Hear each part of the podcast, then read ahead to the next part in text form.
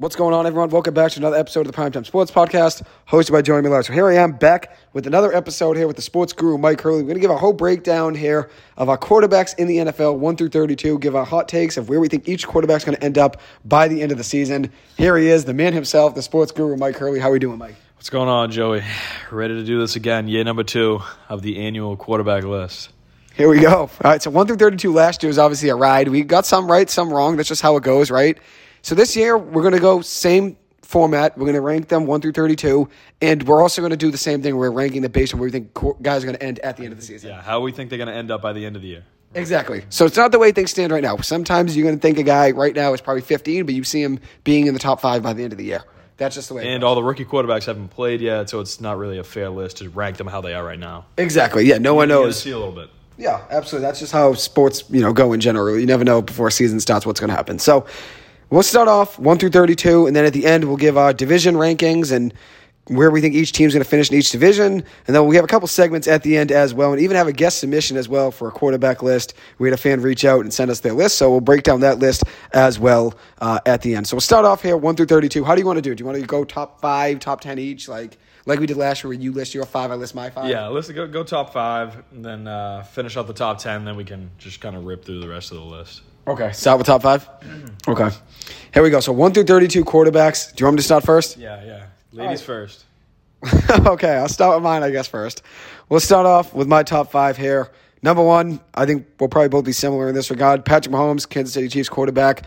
I think everybody's probably going to have him number one, so it's not really a hot take there. But if you look at what he's been doing over his career, he's just dominated year in and year out. So number one for Mahomes. I know you've not you've not been a big Mahomes guy, but you do respect. I got, I got Mahomes number one, so. Okay. Spoiler alert. Okay, there we go. So at least you're not going to wait to hear that. All right, so he's got Mahomes at one. I got Burrow at two.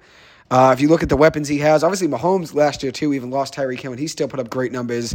You look at the weapons that Burrow has and the numbers he put up last year. He's going to be even better this year, uh, year this year, I think, as well. Uh, when you have Ja'Marr Chase, Tee Higgins, Joe Mixon, you're throwing to weapons left and right. Tyler Boyd as well. It's another guy I know that you're a big fan of. So there's my one, two there. Number three, which you can give your input on Burrow if you want for a second. I know you want to say something. No, no, I'm going to finish out my top five after you. Okay, all right, I respect it. All right, so there's my one, two, my number three, which some people it's gonna be a hot take too. Which I know me and you, we both kind of feel the same way about this quarterback.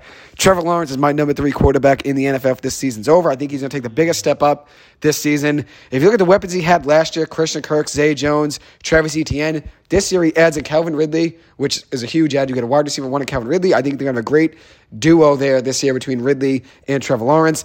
I think Lawrence takes the biggest step up in the NFL this year among quarterbacks. I think he's going to be right in the upper echelon. I think he was in the upper echelon anyways last year. I saw him in the upper echelon last year. But now I see him going even higher from the third overall quarterback. How do you feel about TL though? Which I know we'll get there in a second Big, with you. big, but big Trevor Law fan. I know we've been fans of him since the the Clemson days. The Clemson Saturday nights, you know, watching him play, you know, and dominate the ACC. Uh, so is my one, two, three, four. I got Lamar Jackson. I think Lamar's going to have a very good year this year. Hopefully, he stays healthy. Last year, only played 12 games, unfortunately, which that was obviously tough for the Ravens. Without him, they just weren't the same team. Even though Tyler Huntley did keep them in some ball games, ball games without him in there. But I think if you look at Lamar, though, this year he adds Zay Flowers. Obviously, Odell as well, which you know I'm a big fan of both Odell and Zay. Nelson Agholor as well. I know it's a guy you're a fan of as well. So uh, they're, they're going to have more weapons there around Lamar Jackson for once, which he's been needing help there for years at wide receiver. So that's obviously good to see. And J.K. Dobbins back healthy uh, too, which would be great for the offense. Now, my fifth quarterback, which I could go on all day, which I have stats upon stats here where I could talk about this quarterback, and everybody knows who uh, you know I'm a fan of in football. I'm a Giants fan, so it shouldn't come to surprise to many here that I have Daniel Jones here as my fifth quarterback in the NFL after the season's over. It might be a hot take. I'm sh- shocked that he was this low on your list. Here's the thing. Here's the thing. I think when you look at it, Daniel Jones last season, I had him already like top seven or eight last year at the end of last season. I saw him already in the top seven, eight range. Then when you factor in the Giants, what they added in this offseason, they got him more threat more threats, speed threats around him. So you add in Parris Campbell, Jalin Hyatt, Jameson Crowder, Cole Beasley, which I think Crowder ends up making it, or Beasley ends up making it over Crowder. I think Crowder ends up making the team, but we'll see.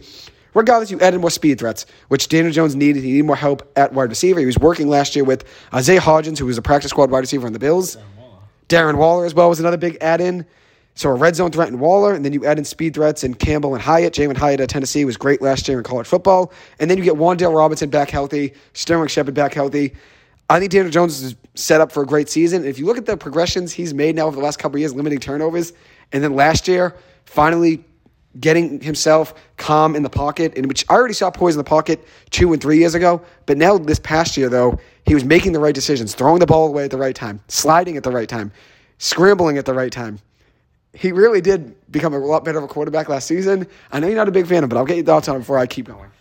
Um, yeah, I mean, maybe I should just comment with my top five, just to just to give some context to my thoughts on. on Okay, the, on okay, the- all right. I'll give you more Daniel Jones insight once we hear his Daniel Jones take and where he's at. But here you go. Here's Mike's top five. I'm gonna rattle mine off. Uh, boring, bland. Patrick Mahomes at the top. No matter how anyone else does this year, Mahomes still has two Super Bowls, been to three.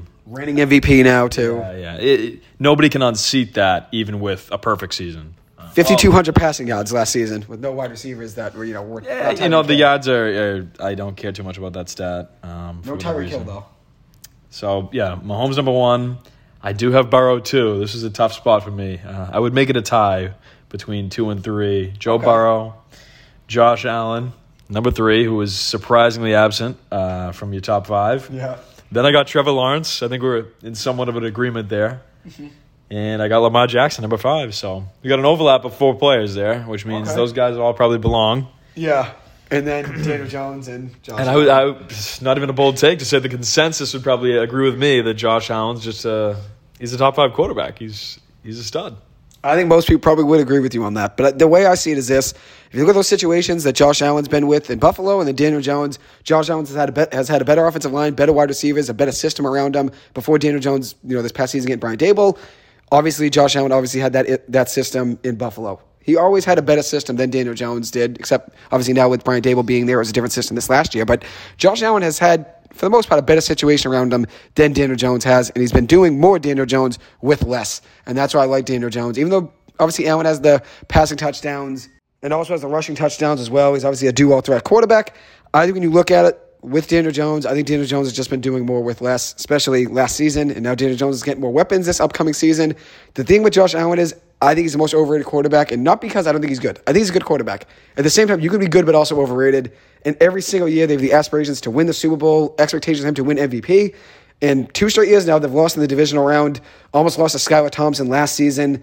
Uh, and the Dolphins really were just going into that game without Tua, so they were just ex- expecting not to even be in the game. Skylar Thompson kept them in that game, and he was struggling in that game. Josh Allen with a lot of turnovers. I think Stefon Diggs made him obviously a lot better of a quarterback. You know, in Buffalo, which is understandable. A lot of the times, quarterbacks get that top receiver and they become better. Joe Burrow, for instance, Trevor Lawrence last year getting Christian Kirk helped him out a ton. When you get a top receiver, it does help. Mahomes, Tyreek Hill, Travis Kelce, and when you have top receivers, it helps. And I'm not saying Stefon Diggs made Josh Allen the exact quarterback he is. I'm just saying it made his job a lot easier. And Daniel Jones has never had that number one option. Yeah, that's that's correct. And you uh, really brushed over the the fact that they do play quarterback, and Allen throws about forty touchdowns a year, and I think Daniel Jones had uh, what thirteen? No, 15 passing touchdowns last se- Same season. number as Mac Jones. So Well, we'll talk. We'll talk the stats here. Forty-two hundred passing yards for Allen, thirty-five touchdowns, fourteen picks, seven hundred sixty-two yards on the ground, and seven rushing touchdowns. Daniel Jones, he added in fifteen passing touchdowns, five picks, thirty-two hundred passing yards, seven hundred eight yards on the ground, and seven rushing touchdowns. Once again, less around Daniel Jones, and the Giants also ran the ball a ton in the red zone. So some of those touchdowns that Josh Allen would get running the ball, or maybe even passing in the red zone, because Buffalo would kind of do both. The Giants ran the ball a lot in the red zone with Saquon, which is understandable considering that's really our only option. Josh Allen also was uh, held back that game against the Bengals. No stats to accrue there. So say he put up another three touchdowns. Yeah, but I- I'm not saying his, as as I said, his stats are there. His passing stats, his rushing stats, 35 touchdowns, seven uh, rushing touchdowns as well, 42 total touchdowns. I'm not saying he's not a good quarterback. I think he's overrated, and I think when you look at Buffalo every year, they're always expecting to win a Super Bowl, and they just haven't done so. They don't have a great line though, and that was a big detriment. They couldn't block in the snow, and they were getting beat at home. Better line than Daniel Jones has had, though. That's the thing. Better line than Daniel Jones has had. I don't know. Mm, I don't know. Maybe, maybe not though. The Giants' run game is probably a little bit better than the Bills. Well, Saquon, yeah, well, Saquon's a better back than what the Bills had, but yes. Yeah, but I think just their blocking in general is a bit better. So yeah, there you go. I think Josh Allen is the most overrated quarterback. Once again, with that being said, doesn't mean I don't think he's good. But I think everybody that knows me has always compared Daniel Jones and Josh Allen to some degree. And I think Daniel Jones, I would take over Josh Allen after this upcoming season, which it sounds crazy to most people. I have Daniel Jones as five, which is the thing. Just because we have a guy higher than the other doesn't mean we take them over them. You know what I mean? In that regard, just might mean that guy might have a better season. But I think Daniel Jones is going to have a really good year this upcoming year. And I think that four year, one sixty million dollar contract that he got is going to be a lot more understandable when you see him take a big step up this upcoming season. Giants fans better hope so. I, I I'm fine with that contract. I'm fine with that. But okay, there's your one, two, three, I four, think, five. we, I think I do have to uh, pump the tires on on Lawrence a little bit because if he has another year, I think the stats will come. But the playoff success that he had, that big comeback, he got a playoff win yeah, as a young guy. I mean, he even went toe to toe with Mahomes. He loses to the guy that we have number one on the list. So he's battling in a tough AC, a you know Yeah, AFC. AFC, yep. Almost ACC. We said, yeah, we're just so used to He was ACC. That's right. We're so used to it. You know? Um, this, uh, yeah, the AFC is loaded with good young quarterbacks. So All the top five, you know, four of my yeah, top five. Yeah, I mean Lamar, five Lamar's five. young, right? He's Yeah. he's about the same age as Lawrence, probably. Five out of your top five are in the AFC, and then four of my top five are in the AFC. So yeah, And I think Lamar's gonna have a great year. I mean, he was the youngest Year MVP, six. youngest MVP in league history, right? Yep, yep. He led the league in passing touchdowns. Little known fact, he did that once. He did. He did. I mean, last season he was even decent in 12 starts, 17 passing touchdowns. So it was just obviously the injuries. And I think to some degree, I think he kind of set out towards the end of the season since he was waiting for another contract. He probably, you're probably right. he was still hurt, but I think he might have been able to maybe play if he chose to, which I don't know. There was a lot there unknown. But I think he might have been able to play. You could argue he got a lot of what he wanted. He got the money, and now he's got all these receivers too. yeah. Zay and Odell he really, they really, uh, stacked up around him, which he needed it though. I mean, how many years were we looking at Willie Snead being his top receiver? I mean, come on. Oh. Rashod Bateman, Sam Prochet, Willie Snead. I mean, come on. It was ridiculous. I mean, when you have a good quarterback, you got to give him, you got to give him protection, and you got to give him receivers. Yeah. Well, that was the thing. I mean, all the quarterbacks we named there in the top five have number one legitimate receivers. You know, Tyreek Hill for years in Kansas City. Obviously, he didn't have Kelce. And Mahomes, I mean, did great this past season, even without any wide receivers that were close to the talent of Tyreek Hill. And then you look at Joe Burrow, Chase, Higgins, Boyd, Lawrence now getting Calvin Ridley, Christian Kirk, Zay Jones, Etienne out of the backfield. good there. Evan a Ingram. first-round pick. Yep, Yeah. yep. To the Giants, of course. I mean, even even uh, KC's they use a lot of picks on offensive weapons. So like They they, dra- he had he made them uh, draft Clyde Edwards-Helaire. That was a Yeah. Mahomes Yeah, that was a Mahomes, encouraged yeah. pick. So like they're they're taking guys that he wants. Hundred percent, hundred percent. And that's the thing with Lamar. I mean, they really just weren't doing. They drafted defense every single year, which kind of worked. I mean, Patrick Queen. They drafted they a lot of good defensive players, but it doesn't always work for the quarterback when you're only drafting defense. They need some help, need weapons, obviously. And out of those top five quarterbacks that are in my top five, at least, which I know you named your top five, every one of them basically now have a wide receiver, a quarterback one with a wide receiver one. Uh, you know, matchup there. Daniel Jones is still the only one there without a legitimate wide receiver one, probably in my top five, I'd say. The only one without that, you know, guy, you know, go to guy. I guess Parris Campbell or, or Jalin Hyatt, maybe one of those two guys end up being Waller. it. Waller. Waller ends I think being his, his something in your to argue your point is um, I think if you get a good quarterback with running ability, a lot of these guys can run.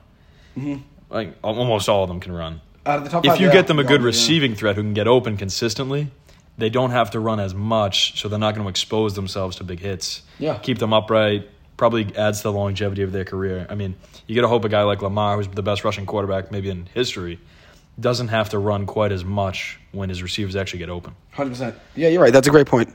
That's a great point. So yeah, similar top fives oh, there, and Jones has to run a lot. so. yes, and the the similarities here in the top five even show that running now is a big part of the game for a quarterback. You kind of have to run. You kind of have to be able to You, move need, your you need to run a little. I mean, I still I think last year I had Brady at the top, and he's obviously notoriously slow.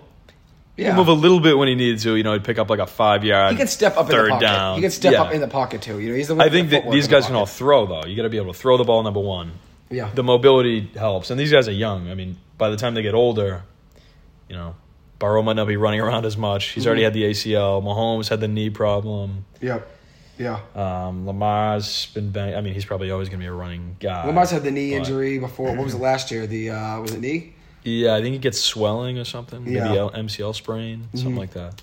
That's what it was. Yeah. Let me see. Lamar knee injury. I'm gonna look it up. Make sure. Yes. I mean, Lawrence- Lawrence got the- PCL sprain. Yeah. What do you have? The toe or the Trevor ankle? Lawrence, the ankle. Trevor Lawrence had an ankle injury. Yep, he played through it though, but he did have an ankle injury. Came out of the locker room and came out and was yeah, that's true. throwing rockets.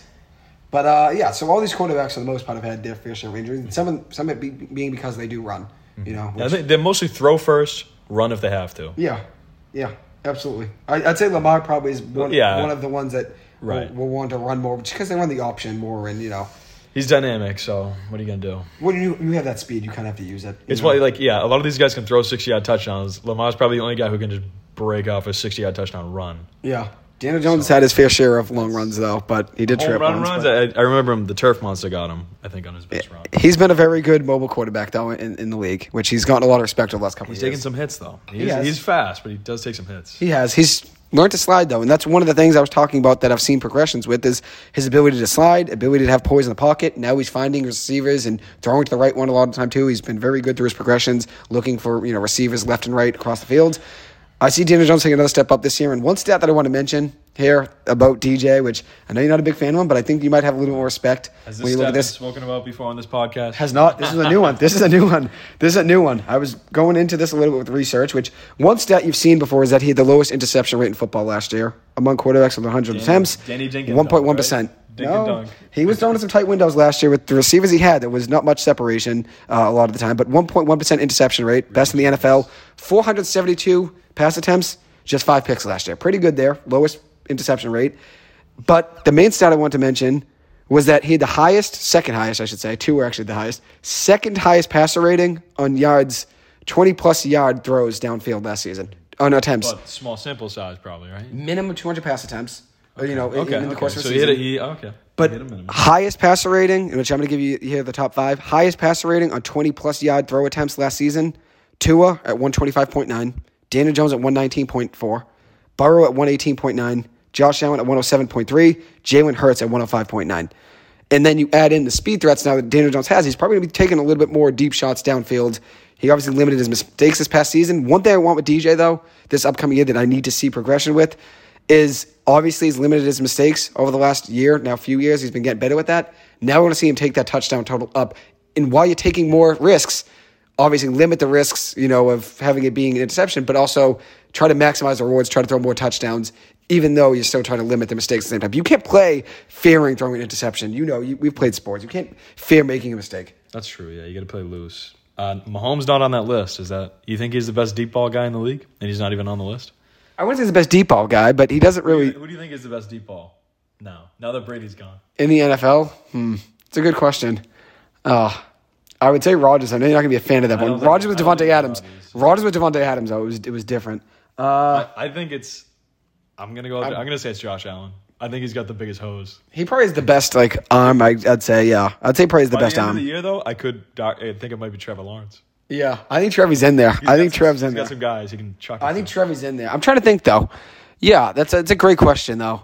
I would say Burrow's- Allen probably is the strongest arm in the Burrow NFL. probably has the best guys to throw deep to. I mean, Yes. Higgins is a huge Chase, deep threat. Boyd Chase, yeah, Boyd not so much deep, but Boyd hits you on those 25 yard posts though. Like yeah, over the middle first. of the field. Though. Yeah. Uh, but yeah, it's a good question though. I mean the classic side down the sideline air it fade. Yeah, who's Air got it the out. best? Josh Allen probably is the strongest Probably um, arm. Allen. Probably the strongest arm. I think Trevor Lawrence though is going to be better though. I think I agree with you. I Allen think might have him. I think Trevor Lawrence has the best arm in the NFL Allen after this might have him upcoming on season. strength, but Lawrence might get him on accuracy. I think I think Trevor after this upcoming season though, you're going to see some long tosses though. There's some there to frozen Calvin ropes Ridley. this year. He Yeah, did. to Calvin Zay, Ridley though. Zay Jones. Zay Jones, you saying, yeah, hundred He percent. was catching. Now he's going to Calvin Ridley though, which is obviously a big step up. Yeah, you gotta hope. You gotta hope. So I think after this upcoming season, I would say I think Trevor splitting Lawrence. a dra- DraftKings account this year, right? They have, I guess so. You'd hope not for that. For their sake, I'd hope not. I think Jacksonville's going to be good this year. I'd really hope uh, Calvin Ridley finds a way to stay on the field. But really, when he is out there, though, dynamic receiver, and obviously now it's something Trevor great, Lawrence great needs. red zone guy. So. Percent. Yeah. Hundred percent. He's great in motion too. They always they always love throwing him those bubble screens in motion, get him the ball, and he can obviously make some plays there with his feet. Um, Let, us let's move it. Yeah, we'll go let's back in. get, Polish off this top ten. I'll I'll go for the six, through ten. Yeah, let's hear it. So first NFC quarterback, Jalen Hurts. Okay. Got him number six. Made the Super Bowl. Great year. Fourteen one. Phenomenal team. Phenomenal line. Best line in football. Yeah, great Um, weapons. Tons of weapons. AJ Brown, DeVonta Smith. He's also a running quarterback. He, they did have that that trump card last year where they would just pound it on those anything inside two yards, that QB sneak. Yeah, and push that rugby pile. scrum was insane. Push the pile. Yeah, that Which was always all- worked. hey, if if it's there, take it. Thirteen um, rushing touchdowns last season from. That's a big. No, I mean, yeah, when they got inside the two, it was it was automatic. For. Yeah, hundred percent. I mean, it was, it was he did. though. He he balled out even in the Super Bowl. You hate to say that they did sort of lose the game because of that fumble that went for a touchdown, though. Yeah, there's that it, tough call. it did kill them because they call. were they were dominating offensively, and that one play kept the Chiefs in the game big time. Mahomes didn't have to go march down the field and score. Guy scoops it up and scores. Anytime you give him Mahomes free points on defense, that's that's a tall task. Hundred percent. But I yeah, I like Hurts. I think he he probably has a a passing ceiling that's not quite as high as those at least the top four guys that we listed. Yeah, I'd agree. I mean, it's a running ability there. 760 rushing yards and 13 touchdowns last season. He uses his legs very well, but he did become a lot better of a passer last year than I ever thought he would be in the NFL. 22 passing touchdowns last year, six picks, 3,700 passing yards. With that being said, though, when you add in AJ Brown, obviously that offense, it definitely made it more dynamic and helped him out. I think the other thing that makes me put him at six and not in the top five is, at least from what I watched of him, and they're they're on a good amount. Is he sort of depends on that rollout right a good doesn't, amount. throw- he doesn't throw left. So it's not a lot of yeah. drop back pocket passing, Yeah, which you do you. you do need at some point. In college, you can always roll out right, though, and it works a lot of the time. Yeah, yeah. I mean, you hey, you do it do it until you get stopped. But if you really depend on that for all your big plays, a you're cutting the field in half, and b, you know, you're exposing the QB to a good defensive end, Yeah. I you agree know, with you. coming there, up yeah. and smacking him. Definitely, yeah. You got to protect your quarterback. That's just like, that's just a small thing about offensive scheme. I mean, he's good at it, so keep doing it. But Mm-hmm. You don't see him just drop straight back definitely. and, and, and sling it too much. Yeah, I'd agree with you. And they also did add in, mind you, which this offseason they did add in Rashaad Penny and D'Andre Swift, which I know you're a big D'Andre Swift fan. So Yeah, he can catch passes, so that might help Hurts out too. and Rashaad Penny, I'm a big fan of. I think he's one of the most underrated backs in the game of football. One of the most underrated fantasy football players as well. I mean, uh, when he's given the touches, he do makes well plays. behind that line, and with Hurts, the threat back there. Like, Mm-hmm. you know, when you do a QB read, it's that's tough. 100%. that's a tough one. So yeah, I, I would agree with you with Hurts though. Uh, All right, so seven. then I got Hurts, I got Herbert, your boy, yep, Dak, Kirk Cousins, Matt Stafford. I'll go back to Herbert. Herbert, I think he hasn't achieved enough in terms of wins. Uh, I'm assuming this year that he he breaks through, maybe gets certainly into the playoffs. That's he's got to get in the playoffs. Maybe gets a playoff win this time around. Unless he's up against Trevor Lawrence, Yeah. then then he's toast. that Trevor Lawrence game was tough.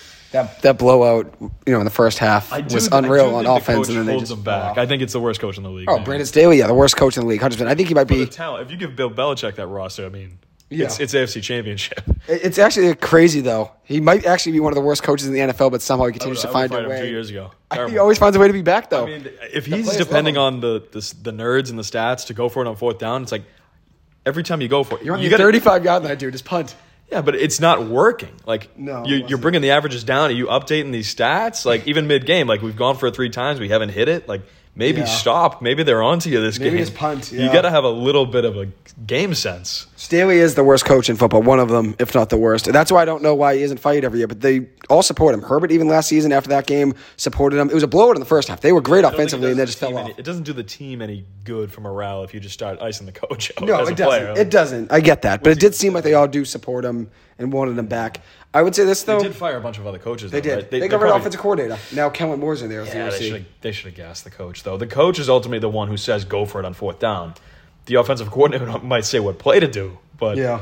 it's the decision making about going for it or not kicking field goals. Like you lose a lot of games on those decisions, which ultimately is why that team has underachieved based on the talent that they have on the roster. Yeah, I think part of that. Their defense is insane too. They've got Bosa, Derwin James. They've got studs. Well, that defense actually is part of the reason they lost the game to Trevor Lawrence too. It was defensively and offensively. It was just a breakdown both ways.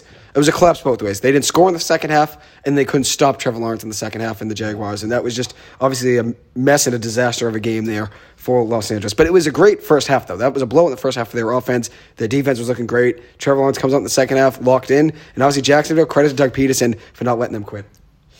Yeah, Pederson, underrated coach and Super Bowl champ, so maybe not, maybe not underrated. You got a, any other uh, cheap seats comments about the rest of my top ten there? Uh, so you got Dak at eight, which I'm not the biggest Dak guy. I Yeah. Dak right outside the top ten, but I think he's a good quarterback. But I don't know. That's another guy every single year that everybody's expectations for the Cowboys to That's- make a long run, and they true. just don't ever. It seems like. I think he's taken more of the mantle of the team though, because Zeke was the focal point Yeah. when they both came into the league. I agree. Yeah. I think it's it's Dak focused now, the passing game. You know, they they live and die by Dak. He he also has great team stats when he's the quarterback actually starting. He's had injury problems. Mm-hmm. When he starts, they're one of the highest scoring teams in the league for the past three years, right? yeah. They put up like thirty plus a game. I know they play. in Dak, the they do score a lot. Great offensive line too. Yeah, not quite as great as it, Not as it once used was, to be. I mean, it's a lot of the same guys. They're A up couple there. all pros though, and guys that were all pros at one point. I mean, even Tyrone Lyon's one of the best. last year. Yeah, Yeah. geez, Zach he's great, but he's a guard too. Yeah, right? Hundred percent. But he, they got a good offensive system. Obviously, great weapon. CeeDee Lamb, that you're a big fan of. Yeah, Pollard. Yeah. Um, Zeke Gallup. definitely took a step step back that last year, but He did. he'll be back in there punching in ten touchdowns for the Pats this year. Yeah, you'd hope for your sake. Uh, Brandin Cooks as well. The Cowboys added. Yeah, he's new, right? Yeah. Know, another ad there. So solid offense. Yeah, I'm a Great big. CeeDee guy. I like CeeDee, so he's got a, he's got a number one weapon for sure. He does. He does. Uh, tight end was good from last year. Schultz, I know he's Yep. gone, right? Schultz is gone. Went to Houston. Um, then after him, I got Kirk. I know the QB show. Kirk grew on, on everybody in popularity, He did. um, but he's surrounded by a great cast. I expect him to be back in the playoffs. Maybe a good case for you with DJ is he did lose in the playoffs He did. to the Giants. The Giants beat him. Yeah, the Giants beat Kirk. We Um, lost in the regular season to them, and then ended up going back to them in the playoffs and ended up getting a win. Daniel Jones shined in that game as well, which was huge. Yep, yep. Yeah, so maybe again, maybe they get a repeat matchup. Could be a good matchup for the Giants. Um, We'll see how things work out there. I guess number ten, the last guy to get in. I got Stafford. He's got Kupp. I think Stafford's pretty good. I mean, he's two years removed from a Super Bowl. I know he, he led the league in picks that year, but if you get it done and win the big, the big game, Yeah. got to imagine that he deserves some top ten recognition. Yeah, and battled injuries, injuries last year. Just nine games played, 2,000 passing yards, 10 touchdowns, eight picks. But like you said, Cooper Kupp, great receiver. I know you're a big fan of Cooper Kupp. Yeah, and if I mean you, you're a big Rams guy. You think the Rams are a good team, good coach. So if you expect them back in the playoffs, I do. you got to imagine the quarterback does well. I expect them back in the playoff conversation. I don't think they'll be in the playoffs. I think I have the same record as the last wild card, but I think the other team makes it in over them over a tiebreaker, which we'll get to the division predictions, and we'll get there at some point. But well, he's got Cooper Kupp, the best player in the league. So Well, yeah, I wanted to mention Cooper Kupp's stats from last year. Even though he was hurt last year, just nine games played, 75 catches, 812 yards, six touchdowns in just nine games. Ridiculous. And then you get Stafford's, you know, passing touchdowns, just 10, and six of them went to Cooper Kupp. yeah, and everyone Cooper Kupp doesn't sneak up on anyone now. He's getting double covered. Oh, like, yeah, yeah. No, it's one, insane. no, one, yeah. no one leaves him open anymore. Which he still finds ways to get open, though, in, in zone coverage. Yeah, no, he, he's a great route runner. I mean, they move him around, but he's he's Very great. dangerous He's receiver. great. I, he'd be my number one. uh, my He's, number one. I'd say Davante Adams is my number one wide receiver, but yes, I, mean, think Kupp's, Davante's Kupp's never, close. Davante's never been what Kupp was in that Super Bowl run. Davante, though, made Aaron Rodgers the quarterback he was with a couple of those MVPs, though. Like, Rodgers wasn't going to win MVP either one of those seasons without how good Davante Adams was. Rodgers emerged before Adams, though. No, he did. But I'm He saying won in the those two MVPs, though, right? those two, yes, he did. Yep. But I'm saying those two MVP seasons, though, he had, he made Aaron Rodgers just look like the best quarterback of all time, dude. He's just throwing it in the air and he's just finding the ball. Was that Which Rodgers was great. Was that a drawback though? He never won any Super Bowls with Adams. He won without him. They were always a team that was at the top of my list to win the Super Bowl every year. And yes, They were predictable. Oh, predicted to win. He's going to Adams. They were Oh, predicted to win every single year, and it just never worked out. But when you look at Stafford and Kupp, and then you look at Adams, Rodgers, two great, obviously, duos there. Uh, I take Adams though over Kupp, and obviously now Adams is with the Vegas Ra- uh, Las Vegas Raiders. But regardless, still won't take him. Take him over Jerry Rice, Cooper Kupp. That's tough. That's tough. But I know you are a big Kupp guy, but uh, is one of the best route runners though, still in the game of football, even with the injuries. So I'm sure he's gonna have another good season this year. Maybe Cooper Kupp should be in my top ten quarterbacks. He was a quarterback in college, right? He was. All right, so now I'm going to jump to my six through ten here, which similar to you, Jalen Hurts at six. Like you said, 14-1 record last year. Surprised a lot of people with his ability to pass last season in the NFL and use his legs very well. So there's Hurts at six. I got Rodgers at seven. Aaron Rodgers at seven. Your boy, new quarterback of the New York Jets. I think the offensive line could be a worry for him, but the weapons are deep. You have Mecole Hardman, Allen Lazard, Garrett Wilson, Breece Hall, Dalvin Cook, Michael Carter, and then a good tight end as well in Tyler Conklin. So he's got some good weapons there, which he had good weapons a lot of the time in Green Bay. It didn't really always translate to them winning Super Bowls. They only won one there with him in Green Bay. But I think the Jets are going to be good this season. I think Aaron Rodgers is going to have a good a good season again. Obviously, last season wasn't his best, but I think he'll be back to being a Did top he, quarterback. did he make the playoffs last year? He did not make the playoffs last year. It was a kind of a down year considering he won MVP two years in a row before that. And now he moved into a tougher division. He did move into a tougher division. So no playoffs again this year. Missing the playoffs two straight years. Outside the top ten. 26 passing touchdowns last season, though, and that was technically a down year for him. 15, uh, 17 games played, wasn't 15. 17 games played, 3,600 passing yards, almost 37, 26 touchdowns, 12 deceptions, and a rushing TD. That's 27 touchdowns in 17 games. Pretty solid there. Two time MVP in the last three years, too. Yeah, but the team was losing games. These are just garbage time stats. I think he's going to have a great year, though. I think he's going to be good this year, and obviously, when you have a guy I like Garrett I think Wilson, it helps. Bet the under everything on the Jets. I think Jets are gonna lose fourth place finish coming up big time. You're not a big Jets guy. You're not a big Jets guy, which you've never been a big Rodgers guy, so it's understandable. Uh, eighth. So seven is Rodgers. Eighth, I have Josh Allen, which I already said it now once. I'll say it again. I think he's overrated. And that's not saying he's not good. You could be a good quarterback. You could still be overrated at the same time. You could be a good player, whether you're a quarterback or other position, whatever it may be, and still be overrated. I think Josh Allen is overrated. As I said, every single year you're given the expectations of winning the Super Bowl, winning MVP. He hasn't been able to do either of those. Hasn't really made a deep run in the playoffs either. Lost in the divisional round two straight years now. Championship. AFC championship. One year. Yeah. Three years ago now, right? Was the AFC Championship? Was it? On the road, played great. Three years ago was the AFC Championship. The last two years was divisional round. He lost in both. Mm-hmm. Wasn't So- it, wasn't it the coin toss in overtime they lost? They lost to the Chiefs Yeah. two years ago in the divisional round. Yep. No, it was was it divisional? Oh right, because then the Bengals, the beat Bengals them. beat Yes, them, yes. yeah, right. So two years in a row in the divisional round, and almost losing to Skylar Thompson in Miami. That was obviously a tough one. Uh, one game I mentioned there, but he obviously has had some great games too. Once again, I'm not saying he's not a good quarterback. He obviously has a lot of stats to back up that he's a good quarterback. You can watch his arm talent with the eye test, see games played. You can see obviously he has a great arm and is a good quarterback. I just think he's overrated. I have him He outside competes. the top five. He competes hard. I like that too. He does. The- It's He the does give his attitude. all. It's the attitude for him I like. He does give it his all, and he obviously took a step up over the last three years now. His first year or two in the NFL, he struggled with accuracy like he did in college and became a lot better quarterback. He did. Put a lot of work in. I respect the dedication. I do think Stefon Diggs, though, did help out there a lot, which is understandable. As I said, when you get a top receiver, it definitely helps the quarterback. If Daniel Jones got a wide receiver one, it would obviously help him out a ton. You look at Ja'Marr Chase going to Joe Burrow, that college connection back in the NFL helped him out. Aaron Rodgers having Davante Adams helped him out a ton. You don't see Davante Adams last year in Green Bay. Adams is in Vegas. Rodgers stays in Green Bay for another season and doesn't have the MVP season again. It's just you need a top receiver in today's day. I think Diggs does help Allen a lot. I think Diggs needs. I think Allen needs Diggs more than Diggs needs Allen. That's how I feel. Yeah, that's probably true. I think the one one drawback in Allen's game is that he he wants it too much. He always wants the big play. If he's down in the game, he feels that pressure. He feels like he has to get it all back at once. Which, yeah. yeah, I mean, Mahomes to some extent is that way. Even Burrow. A lot of these guys nowadays are a little more like Brett Favre. Like, oh, let me just hum it now. Throw it in double yeah, coverage. Yeah, Yeah, like yeah. Brady in the Atlanta game was dinking and dunking to James White, and it Yeah. got us back in the game. It's possible to be patient and win. He Yeah. hasn't. He hasn't really learned that yet. Hundred percent. I mean, he will. He will. He he has his fair share of bonehead plays every now and then, which for a young quarterback that happens. And I say young. He's going to year six, but he's still developing. Every quarterback we've mentioned, for the most part, is still developing in you know certain parts of their game. Whether it's running ability for some quarterbacks, sometimes it's decision making, accuracy for Josh Allen over the last three or four years he's gotten better with. He does have his fair share of some turnovers. Like I said in that game against Miami, had some fumbles too, fumbles as well. Fourteen picks last year, but good quarterback. I do think he's overrated though. Still top eight though, which shows I still think he's a good quarterback. He's in the top eight. I just think he's overrated. I still think he finishes the year though as one of the best in the game. Nine, Jared Goff, which probably a hot take to most people. So I have two hot takes in a row. Here, Josh Allen at eight, Jared Goff at nine.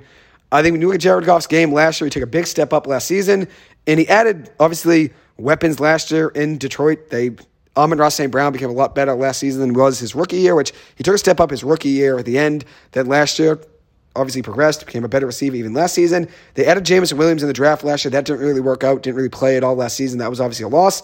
They had some good running backs there as well, with Jamal Adams being an addition to them last season. Obviously now he's gone, but they also did add in as well D'Andre Swift. Uh, now he's gone as well, but D'Andre Swift was there for a couple years, but obviously Jared Goff had him for one year there. But Goff did look, or two years actually. That was Jared Goff's third year with Detroit.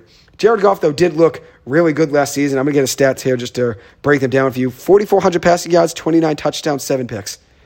That was a pretty good season for Jared Goff. And now I think when you look at him this season, he's now adding in David Montgomery and Jahmyr Gibbs, losing, though, his other two running backs in D'Andre Swift and in Jamaal Williams. I think Jared Goff, though, is going to finish the top 10 quarterback. I think if you look at that offensive line, it's great. Obviously, Jahmyr Gibbs, game breaking talent at the running back position, going to help him out of the backfield a ton in the pass game. And I think Amon-Ra St. Brown's a true wide receiver one. That's going to be a great duo there again this upcoming season. I think Jared Goff is going to be in the top 10, though, in most people's eyes after this upcoming season. Uh, I don't know how you feel about him, but. Yeah, I don't know. Do you think the Patriots are good last year? Uh, no, not really. I mean, they missed the playoffs, so. Well, they shut out Goff, so they did. Uh, you said the score yesterday. 20, 29 29 nothing. 29 So nothing. if you think the Patriots were not good, and he's getting shut out by a not good team with all these weapons, he's got a great offensive line. He does. I think when you depend on Goff to win you the game, he's not a top ten guy. I think if he's Okay. got a great protection, great run game, And and the team, the too. offense is rolling, you know, on all cylinders, he's not going to hurt you. Yeah. I, I, get what you're saying there, but I think when you look at a lot of the games last year, though, a lot of high scoring games, he was making plays for them, though, in some big situations. 29 touchdowns. I don't think anybody expected him to be that good last year, you know? Especially in a team that wasn't really expected to do much. They took a great step up. He was playing in probably the worst division in the football. He was. The defenses there are all AFC South was worse, but probably the worst in the NFC. yeah, yes. the worst NFC one, and yeah, the NFC overall is a little less QB competitive. Well, look at our top 10. look at our Everyone's top 10s. basically in the AFC, it seems like, yeah. It's not like he's going shot for shot with Mahomes, Burrow, Allen, like every other week. It's you know he's beating up on the Bears twice a year. Yeah, you're right. Yeah, yeah, I get that. And the Vikings defense was awful last year, too. And the Packers weren't great last year as a they weren't. team. Took us a big step back last year, Green Bay. Uh, so Goff at nine. They beat them one game, right? The They did. Lions the Lions beat them at the end of the season, so the Packers could have got in if they beat the Lions in the last week of the season. They lost. Uh, I think it was Sunday Night Football, if I remember right. Jamaal Williams had a big game there against uh, his former team, the Green Bay Packers. Uh, so now at my tenth quarterback, just around to the top ten, Tua Tagovailoa, which I'm a big Tua guy, which I think he's gonna have a good year this year. I like Tua. Obviously, he had the injuries last season, which that was a big thing that derailed Miami season last year. I think they could have been even better last season if he stayed healthy. Now he's going into year four. And if you look at it last season, 13 games, 3,500 passing yards, 25 touchdowns, eight picks. Became a lot better of a passer in the pocket last year, which he was obviously a good, accurate quarterback for a lot of his college career and in the NFL. Was a lot better in the pocket last year and stepped up at the right time. And when you add in a guy with Tyreek Hill, it does make it easier. You add in Tyreek Hill next to Jaylen Waddle as well, which you already had Jaylen Waddle before that. But when you add in Tyreek Hill next to Jaylen Waddle, it's a lot easier to throw. There's going to be a lot more guys open. One of them's going to be open because you can't double both. You know what I mean? Yeah, and I think I think uh, I know you like the coach over there. The running game there is a lot better than it had been. I mean, Miami's always been okay Yeah. on the ground, but definitely a lot better last year. I think it made the offense easier for Tua. Yeah, I would don't agree with you. Obviously, I don't have him in the top ten. I think he is your classic middle of the road quarterback. I think he's a good quarterback, a lot better than you'd think. But that's fine. And like I said, that stat earlier about Daniel Jones, of among quarterbacks with 200 pass attempts last year, Tua Tagovailoa had the highest passer rating on 20 plus yard throw attempts last season. And part of the reason is because you have Tyreek Hill and Jaylen Waddle. Yeah, it's because when they're running twenty yard sprints, uh, Tyreek Hill's down there five seconds before the other guy. He's wide open. I mean, yeah, that's just how it goes. But when you have you have those two guys, it obviously helps. Raheem Mostert, Jeff Wilson, Salvon Ahmed, and then also another guy that I'm a fan of. I'm just naming their running backs. So Salvon Ahmed made a couple plays in the preseason. I was I watched a couple of their games. Devon uh, Chain though, the guy's a run, rookie running back coming into the season. He's another jet that they're adding there to their arsenal of, of weapons. So I'm not Salvon. I'm not saying Salvon Ahmed's a great running back. No, Mike Gesicki. Now he's a Patriot. I'm not saying seven Ahmed's a great running back. I'm not saying that in any means. But I'm saying it's another guy out of the backfield that can help you in the pass game and definitely adds a little speed as well. That's a lot of speed threats. What about getting banged up? I mean, he's Tua, a- he's had his fair share of injuries. guy. He's had his fair share of injuries. He could stay healthy though. That would be huge. And Mike McDaniel made things work last year somehow in that playoff game with Skylar Thompson. They almost actually beat the Bills, which was great. That shows how great of a coach Mike McDaniel is. Well, I mean, that goes to my point that if you put a competent quarterback there, you know, he should be able to throw to Tyreek, Waddle, hand the ball off a little bit. Mm. Yeah, I get what you're saying there, the but Bills, so hey, I think Tua's going to take a step up, though. I think he's going to have another good year. He took a step up last year, but I think he, I think he takes another step now this upcoming season. see.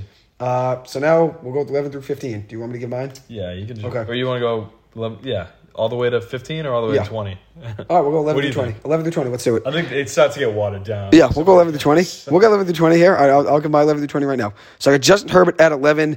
Once again, similar to the Josh Allen situation, I think he's overrated. I think when people look at today's day in the NFL, they love the 6'5, 6'6 quarterback that can throw it 75 yards downfield, that can move in the pocket. Everybody loves They that. looked the pot. That's it. They love that. I think that's the thing here with Justin Herbert. I think he's a good quarterback. 25 touchdowns last year, 10 picks, 4,700 passing yards. The stats they speak for themselves. Had no rushing touchdowns last year, which is interesting. But the stats they speak for you know themselves there. Obviously has a lot of weapons there with Mike Williams. They added in uh, Quentin Johnston, the wide receiver from TCU, Keenan Allen, Austin Ekeler, Gerald Everett. He has a lot of weapons there. I think when you look at Justin Herbert, though, in his career there with the Los Angeles Chargers, you've expected him to take a bigger step up the last few years in the playoffs, whether it be whether him being a you know competitor for being an MVP, which a lot of people thought a lot of people thought he could be an MVP candidate last year, and I didn't see it. I still have him right outside of the top ten here in the predictions. Uh, I think he's a good quarterback. Nevertheless, though, I just don't see him being uh, a top ten quarterback in the NFL like most people. I think he's right outside the top ten. I have him at 11, which means he could end up being a top 10 by the end of the season. I mean, who knows? I mean, is it not really a big ground here He between made nine the and playoffs. Goff didn't, right? So Goff didn't exactly, and there's not really This much for this separation. This is for this year. I This exactly, and there's not much separation between like 8, 9, 10, 11. Losing first game. And that too. And that too. Yes, there's not much separation. Losing, you know, a playoff game versus winning just one, uh, like you said. Like I said, I think the caveat there is that his coach is just awful. Yeah, I would agree with you. I would agree with you there, Brandon Staley. Uh, but I think the NFL is just so in love with the six-five quarterback that throws 75 yards off their back They foot. look- They look good in the uniform. And that's why I think Justin Herbert is just the second most overrated quarterback in the NFL. I think you go Josh Allen one, I go Josh uh, Justin Herbert two. There you go. Uh, once again, not saying they're not good quarterbacks. I have him at 11, so it shows I still think he's a good quarterback and is you know one of the best in the NFL. I just still think though, for where most people see him, I just don't see him as high as most would. But at the end of the day, people have different opinions, and that's the beauty here of hot takes and you know sports in general that people aren't going to agree with you always. So 12, I got Dak Prescott. 13, Kirk Cousins. 14, Matt Stafford. 15, Jimmy Garoppolo. 16, Derek Carr. 17, CJ Stroud, which I'll get to that in just a second. 18, Geno Smith. 19, Deshaun Watson. And then 20, Justin Fields. So there's my 11 through 20. Uh, I'm going to talk about a you know couple guys. the guys that I already named. So, so, Yeah, we've already we've already tou- you know touched on a couple like Dak Prescott. We've already talked about uh, Matt Stafford as well. We've already mentioned Cousins. um, Cousins. Even we've mentioned you know a little, uh, but I think when you look at my top twenty there, or I guess eleven through twenty, the guy that stands out the most Part we probably CJ Stroud to most people, being at seventeen. Who's that? Which here's the thing. It was a very good college quarterback at Ohio State. Ohio State hasn't had a good track record of quarterbacks going to the NFL. You got a couple of Ohio State guys in that ten. Yeah, I do. Yeah, I do. Fields. Fields, Fields is twenty. Fields is twenty. So I got a couple of Ohio State guys. You're not wrong about that. With that being said, though, I said this to Mike before I began the podcast we were talking about CJ Stroud because I looked at his stats from tonight's preseason game, and one thing I look at when I look at Stroud, you know, in the situation he has there, he doesn't really have much around him. Robert Woods, Tank Dell, I think he's going to be a good fantasy sleeper this year. I think he's going to be a guy to keep your eye on. John Metchie III was a great wide receiver in college at Alabama. Now getting a chance to start playing in the NFL. Obviously, has, has had some fair share of injuries now for stepping in off the off the field exactly. Uh, but hopefully, uh, you know, he finds a way to stay healthy this year and helps out CJ Stroud. But I think when you look at CJ Stroud this upcoming season, I think people will be impressed with what he does this year with respect to what he has around him. That's why I think he's going to be In- in context, 17. okay. In context, exactly. I think people will say, okay, you know what, he didn't have as many passing touchdowns as some guys, 18 through 22, that I have here. But when you look at, I think when you look at context, I think he's going to take a good leap here in his rookie year, and then that second year maybe take another step up. I think Stroud finishes 17. Uh, Deshaun Watson at 19 and Justin Fields at 20. Uh, Geno Smith at 18. We'll get to yours uh, here. One guy I didn't want to mention, though, and go go slightly in depth on was Jimmy G at 15. And then you look at that offense Davante Adams at wide receiver one, Josh Jacobs at RB1. Perfect landing situation there for Jimmy G. Jakobi Meyers at wide receiver two. Hunter Renfrow as well. He's going to have a good year, I think, Jimmy G. So I have him at 15. Yeah, fifteen also being pretty much exactly the middle, Middle of the pack, and like you would expect that to be a guy who gets in the playoffs. Yeah, a guy that wins. Yeah. A guy that wins games. All right, all right. Uh, I'll rip my my eleven through twenty here. So I got I got Rodgers. I had to put him outside the top ten. Okay, so just like me and Herbert. I, I snuck him on. A, I Similar. snuck him in at eleven. Uh, I do think he's going to miss the playoffs though, so I'm putting him there purely on statistical performance and just you know past precedent. Yeah, if you took him in a game, I think you know in a lot of matchups he's going to be the favorite. So yeah, I give him a. That's as much respect as I'm going to give him right there. Put him at eleven. I got Goff at twelve, Jimmy G at thirteen, Okay. Tua fourteen. I got Brock Purdy fifteen. I guess I could highlight him for a second. Yep, we'll talk Purdy. Um, Derek Carr 16, Geno 17, probably the same as you. yep, 18. I put Mac Jones in there. I got him at 18, so he's below middle. Okay. Uh, a little hometown bias, but I think you got to hope his, uh, you know, the picture looks a little brighter for him this year with the coaching and just him being three years in. Uh, I got Daniel Jones 19, Mac and Danny. I know Danny had a better year last year, so Okay. maybe I put him a little too low. Uh, and then I have I have Heinicke in at 20. I know he's not the official starter, but I do like I like Heinicke to, to take that. Okay, yeah. down. And like we said, we're ranking this based off hot takes. here, So even though Heinicke's probably not going to be the starter week one, maybe he steps in week four and steps in over Ridder and ends up balling. You know, that's that's fine. I mean, that's pretty much how it's gone for them in Washington the past couple of years. So I think it's going to be the same same story Here down in uh, down in Atlanta. Da- down in ATI. But, uh. Pur- Purdy at 15. That's right where you have Jimmy G. I Yep. got him there because they made it to the NFC Championship. Rookie, Mr. Irrelevant, last pick in the draft. They traded Lance. This is this is gas in my argument. I mean, we know it probably is more a statement about how poor Lance is as a player, but Mm-hmm. hey, they, they believe in this Purdy kid, and I he must think- be ready I think he looked pretty good. I mean, he's a gamer. He competes. He certainly didn't lose them games, and he, he did well enough to win. So, I like I like Purdy at 15, right in the right in the middle, just above the middle. Here's where I feel. Uh, this is what I feel about Rock Purdy. I think when you look at him, he's in a perfect situation. When you look at the weapons, which I mean, there's a, a lot of quarterbacks can play in that system. You have McCaffrey at running back, Kittle at tight end, Deebo Samuel and Brent Aiyuk at wide receiver one and wide receiver two, Elijah Mitchell there at RB two. Great offensive system with Kyle Shanahan.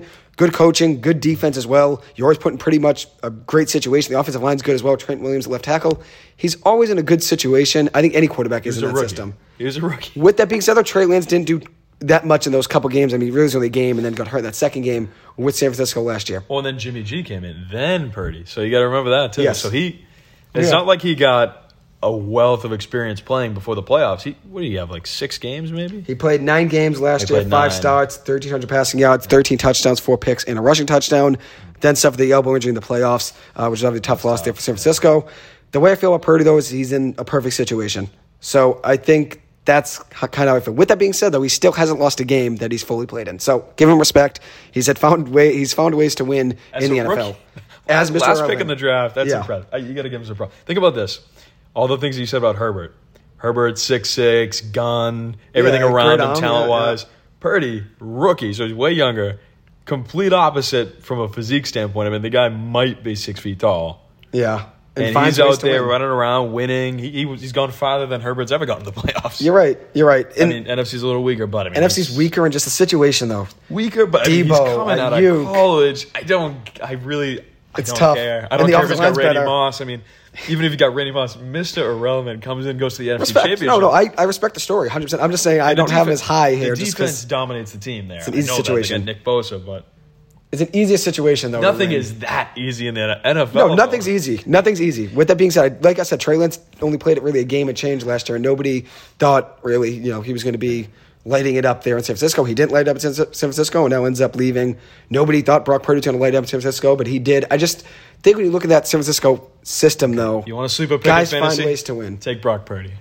Okay, all right, we'll see. I mean, He can run around a little bit. He does, He's yeah. actually a lot like Heinicke. I kind of like these types of guys. They're gamers, yeah. Yeah, Backups sort of like Zappe a little bit, plays, step in, and now starters. I mean, Purdy at least, and Heinicke did start. Yeah. a fair share of games for Washington. Oh, Shanahan said Purdy's in there. Yeah, Purdy, Purdy starting. Yeah, yeah. Purdy starting. Yeah. Hey, you got. I got San Fran making the playoffs, so I got Purdy doing well enough All to make the playoffs. Respect. All right, all right. I'm with you Um, there. Not much to be said about Jimmy G, Geno, Derek Carr. These guys are all about the same caliber. Geno- even Goff to me is Yeah. right around there. Like these are all vets who probably will have their teams contending for the playoffs. Always, yeah.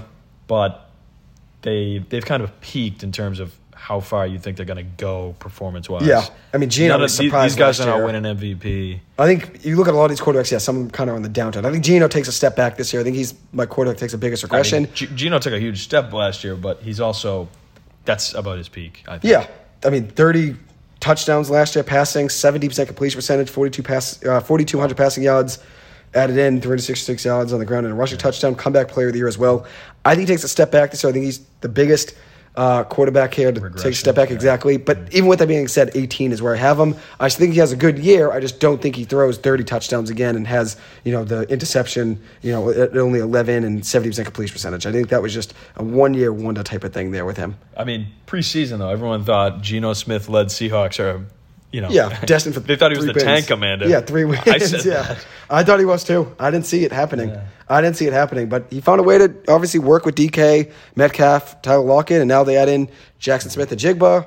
Obviously, a very good running back as well there, and Kenneth Walker, and then Zach Charbonnet as well in the draft. So solid offense. I still think uh, they'll compete. I just think he takes a slight step back this year. I, I think he repeats but does not improve. Okay. if that's So it doesn't take that big step up, win a big playoff game or two. yeah. yeah I think if you're putting more expectations on them, I, I think they could still miss the playoffs. Okay. you know, I think.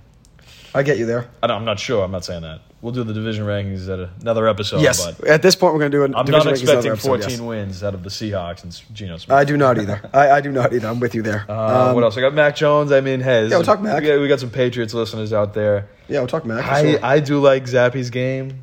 I think Mac and Zappe are comparable as to where they'd rank in the NFL. Uh, I think if Zappe was the starter, I think it'd be 17 or 18. okay. I know you're a big Zappe guy. You're a big, big Zappe guy. So this is probably the biggest segment. I think in that this they're at episode. least, Zappe was again. He's a little like Purdy. Like last year, goes in, performed pretty well for a rookie with z- almost zero expectation Yeah. that they would actually even play. and a game or two. Once again, you know, a guy that just goes out there and balls. some winning quote. He's the one Chip who beat shoulder. Goff, right? Twenty nine nothing. He did. Yeah, Um, he was. Had yeah, he thrown, had they let him throw the ball a little bit in Green Bay, I think they sneak out with a win there, and then people are really pumping his tires. Maybe Mac doesn't get to start. could have beat Rodgers maybe in that case. Yeah, your yeah, boy. could have. Um, I just think when you look at the Mac Jones Bailey Zappe situation, I think Mac Jones has had all the pressure on him last year to obviously take a step up in year 2 Mm-hmm. Now he's going into year three, and now the expectations are that he has to take a step up this year. It's probably going to be Bailey Zappe's team. That's what a lot of people see. It's on Mac now to, to wake up. I just think the situation around Mac Jones last year wasn't great. Same it was thing wasn't great was around awful. Not- Zappe. not great, terrible. It wasn't great around either guy. But when you have less expectations like Zappe did coming off the bench, there's no one no one was expecting Zappe to do anything. It made it a little bit easier going out there playing with it stress free. Mac had all the pressure on him to take a step up in a new offensive system with Joe Judge and Matt Patricia as yeah, you your play can't say callers. Doesn't have some stress when he No, he takes his first step in a Patriots uniform under center. You know, out in Green Bay when Brian Hoyer's in there getting his lights knocked out. When you're a backup though, when you're a backup though, it's a little bit easier though with going. Which isn't. I'm not saying it's easier to go in and make plays. I'm saying it's easier expectations wise. No one's expecting you to go out there and ball. So you're already exceeding expectations just by throwing five touchdowns in four games and two starts, like uh, Bailey Zappe did, in three interceptions, 781 passing yards. You already exceeded people's expectations just going out there and showing something in a couple of starts. As for Mac Jones, though, 14 games played, 3,000 passing yards, 14 touchdowns, 11 picks. And a rushing touchdown, people expect a lot more from which I understand. 14 touchdowns in 14 games. I guess 15 battled total. the injury and battled the offensive uh, coaching. Yeah. and the offensive line. Offensive line rough. was tough. The, the weapons aren't there. There's a lot of wide receiver twos. A lot of wide receiver twos and threes in that Patriots offense. I Even hope, I this hope, we, I hope we got some wide receiver two caliber guys. Yeah. I mean, this upcoming season, you got DeVante Parker and Tyquan Thornton, Juju. You know, I actually do sort of like the balanced. Um, There's good height. receiving there. core. There's some good height, good speed. Know Thornton's a good. height's what I really care about. I, I'm Devontae for- Parker's height. I'm looking for- Juju's good hands, and then Tyquan Thornton's a good speed guy. That's a good Where's mix Pop there. Douglas on this list? He's going to be the new wide receiver one. Pop Douglas is another wide receiver. I only listed a couple. Kendrick Boyd's is, is a guy he likes too. Um, He does like and then we got the two tight ends. list, right. I know he's got the shoulder, but Gesicki. assume he plays. Hunter Henry, pretty Yep. good. Rhamondre Stevenson's should- great out of the backfield. Yeah, he's, he's, he's He'll be a great security this is the blanket for he's Mac on the best player on the offense. It's our Yeah. running back, but He'll be a check down king there for Mac. I expect Mac to look a little more like his stats should be what they were his rookie year, if not a little bit better than that. Yeah, I mean hope. now you have Bill O'Brien as your offensive coordinator, which is much better than Matt Patricia and Joe Judge. I'd feel a little better if the offensive line was good. I mean, you hate Yeah. to think that you can't evaluate your quarterback because he only gets, you know, 1.3 seconds in the pocket before he's getting slammed. You're right. Yeah, It's impossible to evaluate a guy. Like, I think CJ Stroud, I got him way down my list. I got him at 31, surprise. I don't think he's got a great offensive yeah. system. I mean, those QBs are running for their lives down there. Some guys you know what you're going to get on them just based on their situation. Do you know what I mean? As for Mac Jones last year, I think that's a guy we I at least went into last season knowing his situation. I was like, I kind of just know it's not going to be as good as a rookie just because you have Joe Judge and Matt Patricia being there. Whether the offensive line was good and the weapons were good, when you have Joe Judge out there helping your offense, it's like I just knew it was going to be a time for regression for him. That's a Same thing with Daniel. Jones. You know when, So think when Joe this. Judge was there. That is Zappe's first exposure to the NFL. Tough. You're right. The offense he's learning point. is what Joe Judge is telling him. And So- Matt Patricia. Neither one's an offensive guy. I mean, special teams and a defensive guy. You know, obviously special teams for Joe Judge, and then defense there for Matt Patricia. Neither one should have been touching, you know, an offense, but there they were. Uh, no, I mean, yeah. So I'm I'm looking for Jones to uh, Mac Jones here to compete to get us back sniffing a wild card. yeah, I mean, we're not unseating the Bills, but yeah, I would agree with you there. I I, think. I, think. I, I think he's would like to see them. I'd like to see the Patriots go at least 500 in the division. If that means two wins against the lowly Jets, Lowly two wins Jets, against the lowly. Jets. it's not going to be the case. We'll get to the divisional rankings obviously at some point, but um, I got Danny Jones at 19. I mean, hey, we've talked enough about Daniel Jones. Maybe he should be higher. I, I we'll put see. him down there next I to mean, Mac. it's okay. I- That's a Mac Jones. Comparable passing say. stats last year. Who- Yes. who's going to have a bigger? Who's going to have more passing touchdowns between the two of them? Daniel Jones, hundred percent. You think so? Hundred percent. Hundred percent. I'd say DJ throws around I'm going twenty-eight to to thirty go out there and touchdowns. say it's Mac because I think the Giants have a little more on. They got a little more to play with uh, with Jones's legs. DJ's. We'll see. We'll see. I mean, the Giants do run the ball a lot in the red zone. That was kind of the reason Yeah. that Dan Jones had less passing touchdowns last year because they handed the ball off to Saquon a lot, which is understandable. When you have Saquon, you're going to give him the ball on you know third and goal from the one. Uh, but as for Mac Jones, I think he has a good year this upcoming season. Takes a step up than he did last season. Takes you know probably where you thought he was going to go from year one to year two. I think now he does here going into year three. I think the thing is, though, I think the Patriots still struggle. That's the only thing, but we'll see. It's As a team, they struggle. it's a tough division. It is 100. percent Tough. I think Heine- Heinicke, Purdy, Zappe, these guys all play similar style. I don't have to say much about Heinicke, but You are a I, I Taylor like the Heinicke player. guy. I like the player. Okay, I respect it. I like Taylor Heinicke. I do not have him though here in my starting 32, just because. I mean, you're basing it off of him hopefully stepping in, which he probably will maybe at some point. I'm basing it off Desmond Ridder being the starter, which is fine. I mean, me, this is a hot takes episode, so it's fine. I, I I respect that. Uh, Taylor Heinicke though did step in for Washington to make plays though over the last couple seasons. Almost beat Brady. Uh, Brady's Super Bowl with the Bucs. That was the closest game they played. You're right. Yeah, you're right. Had a, had a great game. Heinicke on the road. Yeah, right? yeah, on the road. I believe it was on the road, right? I Washington. was, yeah. I Washington was- won the division, right? No, Washington was the wild card. Tampa Bay. had No, it was at Washington. I Was believe it? it was at Washington. It was. It was at Washington. Let me see. I'm going to make sure here. But either way, regardless, he did ball out in that game. You know what I mean? That was one of the greatest touchdown runs I've seen. yeah. Dive to the pylon. Dive to the end zone. It was at Washington. Yes, Washington Oh, hmm. won the divisional uh, NFC. East 31 that year, yeah. 23 for people who want to relive that. They won the division that year. One, NFC one score game with Yeah. a two point conversion. January 2021. I can't believe it's already been two plus years for them. That, Hmm. but All right, let, I'll uh, I'll rip off my last uh, last 10, 21 to 32 here. last 11 ish. Yep. Yeah, I mean, no need to isolate the last guy. So I got Kenny Pickett, Baker Mayfield, Ryan Tannehill, Justin Fields, Jordan Love, Bryce Young, Sam Howell, and then this little s- squad here of vets: Russell Wilson, Deshaun Watson, Kyler Murray, C.J. Stroud, Anthony Richardson, rounding it out at the bottom. Okay. So I've got Russell, Deshaun, and and Kyler way down there. Um, I don't. I mean, Russell Wilson. I had him way higher on the list last year. I had to bury him this year. Yeah. That was awful. I got he Russell probably will improve, but I think if we're looking at what do you expect from these guys by the end of the year and looking forward, I think you're going to feel a lot better about guys like Love, Fields, Pickett, um, maybe even well, apparently Mayfield. Mac I think he could do well down there. He's got Mike Evans, Godwin. He's got a good little crew. So, Yeah. Sam Howell, I actually don't mind. He got. I think he got be the good, you know develop on the bench treatment last year. Did decent that He did. that week seventeen game. They won right. Mm-hmm. They, They did. they beat the Bug? Who they They beat, I believe it was the they beat somebody. was the Cowboys. The Cowboys weren't playing guys or something. I think. You could be right. Let me see. I'm gonna make sure here. Uh, but regardless, though, yeah, he, I do think He was a decent decent college quarterback. We saw him play, Yes, and um, he's got he's got Terry McLaurin, Jahan Dotson, A couple of Dotson, guys to throw yeah. the ball to. So Uh, yeah, I, the I think he's yes, he's probably Cowboys. higher on my list than he will be on yours. Don't know that for sure. I think Jordan Love is also in a good spot. I think Howell was a similar spot. I have him at 26 actually. I, I think Love's actually in a good spot. Love could be higher on the list. He's three years develop on the bench. He might be in a good spot. I know he didn't he didn't show well when he got in there in years past, but usually he was going at the end of games. limited opportunities. blowouts, yeah, limited yeah. opportunities there. I, I get that. 100. percent I'm with you. Pickett, there. Pick, I know Pickett's been tearing it up in the preseason. He's Mm-hmm. also got great receivers. Steelers always seem to be, you know, a competitive, if not above 500 team with Tomlin. So Yeah, I think Pickett's gonna be good. I actually like Kenny Pickett.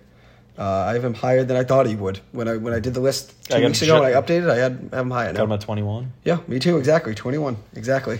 Look at that. Uh, Uh, what else? Your boy CJ Stroud, I got him at 31. I just don't think his situation's great. I don't know. it's not great, and I think I don't think his stats are going to be And I think where Bryce. I have I, think at. Bryce Young, who was number one pick in the draft, CJ Stroud too, both quarterbacks. I think Young is a. I think he's a little bit better. I think he's better. Uh, I think he's a little more composed. Yeah, Okay. I don't think Alabama had had tremendous receivers for him. They didn't. Joe It was Metchie- Metchie his guy Metchie year? was his guy One for a year, year, one yeah. year, and then Not this past year, though. Nope, two years ago. So I think I think he's decent. I think Bryce Young's decent. I know he's a little undersized, but he, he should be pretty good. Yeah, I, I like Bryce Young. I think he's going to have a good year, and the then playoffs, no, I think he'll be decent. I mean, for a rookie quarterback, you don't really expect too much from them. Uh, as for C.J. Stroud, I think he's going to be better than what you know his situation. You know, you would you'd think would be in that situation. you would have taken him over Bryce Young in the draft. I would have. Yep. I would would've. take Stroud. I. I think Young's better. I think Stroud's better. I think Stroud at the end of the season, which I've been trying to phrase it, and I haven't been able to phrase it great here for the last 30 seconds. I think when you look at his season this year, you'll say, okay, he exceeded expectations than you'd expect with what he was playing with. I'm So- going long game on it because end of Mac Jones. Okay, long game, yeah, I'm still taking Strabo. End of Mac Jones rookie year. People were saying, "Oh my gosh, best rookie quarterback. He's better than Trevor Lawrence." I did not think that even after watching Lawrence play on that horrible team. I mean, they had to fire. He had. He was dealt a bad hand. Who I was mean, the yeah. coach there? Urban Meyer. Oh my goodness, that's Urban terrible. Meyer was his, was his coach. turnstile offensive line. Urban Meyer, like no that whole weapons, drama. That's- I mean, you James couldn't put Robinson. a. That was it. You get the golden, you know, quarterback, boy, yeah. greatest prospect maybe The ever golden as a quarterback, Yep, yep. and you give him that awful situation. And now look at him. I mean, we He's got him great. top five. So competency at wide receiver and head coach and you know obviously offensive line it's help it helps everybody does. he adds in a guy like christian kirk that obviously helped him and then you add in a guy like Doug Pederson last year that helps and now he's adding in calvin ridley maybe even a little bit more help on the offensive line hopefully we'll see how that goes I don't, I don't think Mac Jones is sniffing top five, and we already have Lawrence up there. So that tells you the different. There's oh yeah the there's a disparity in big talent. step up yeah 100% big step up Yeah.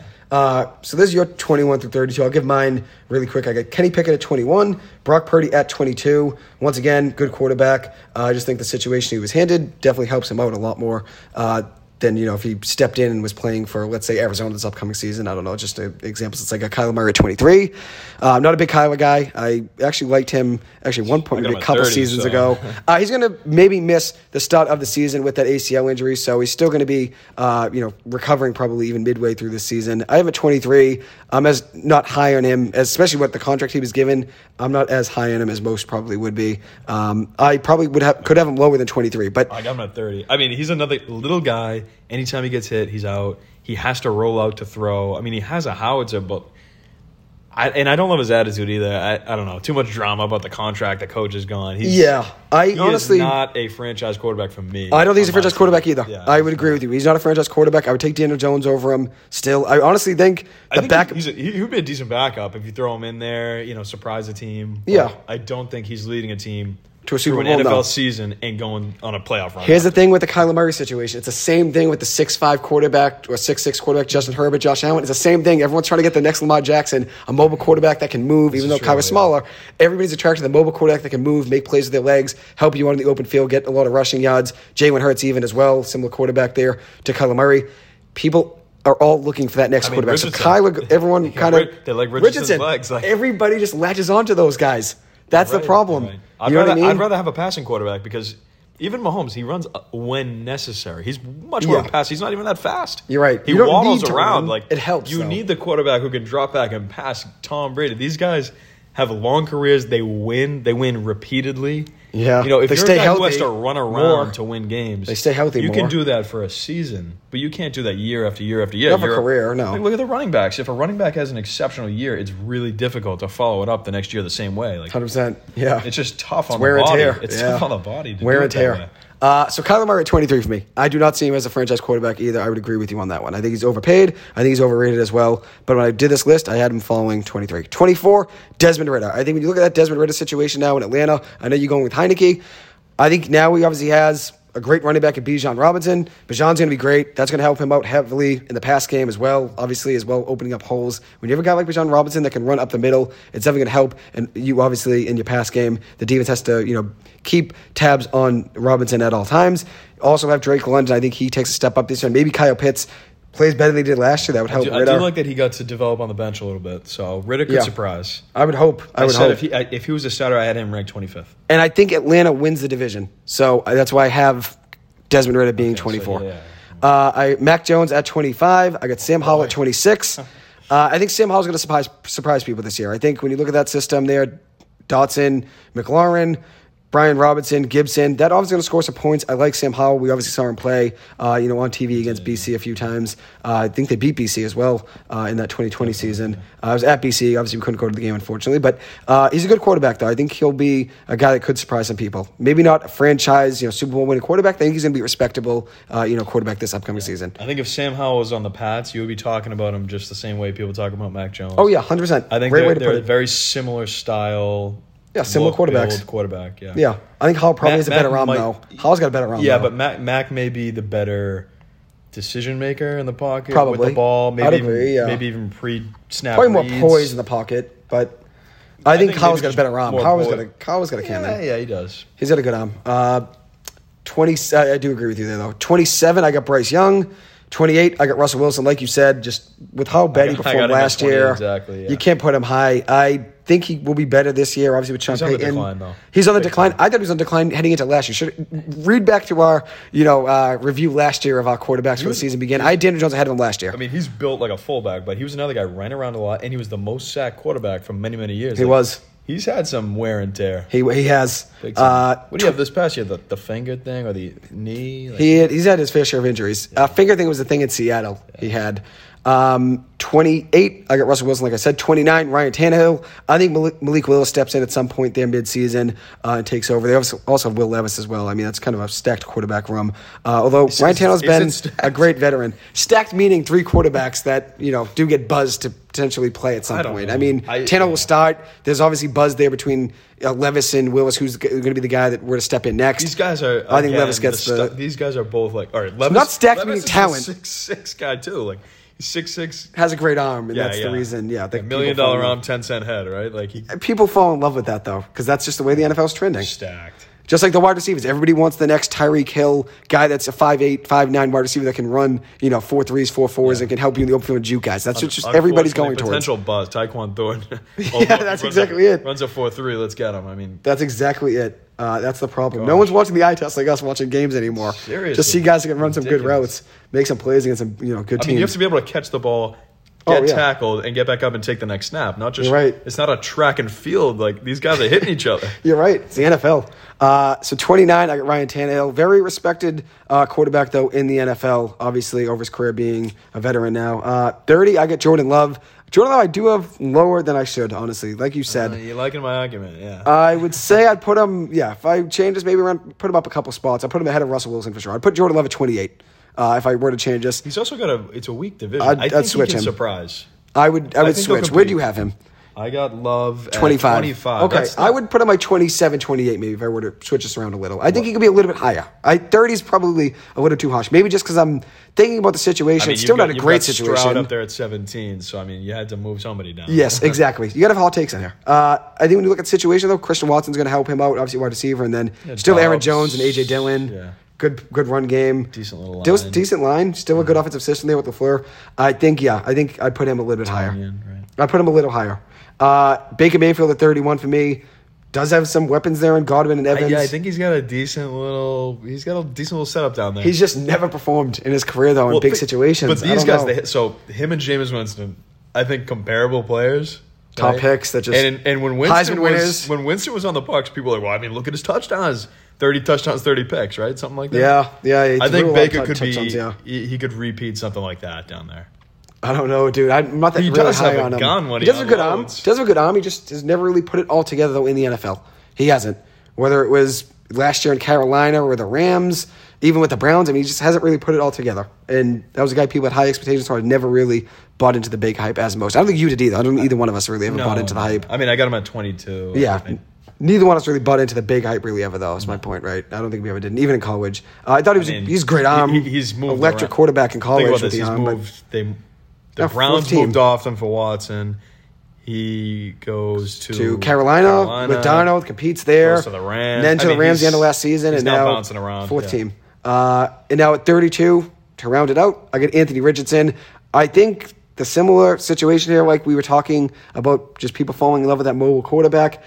I think the same thing goes here with Anthony Richardson. I don't really have the highest expectations for him this year. I think the Colts Do are going to struggle. do you think he plays starts all game all the games? I don't.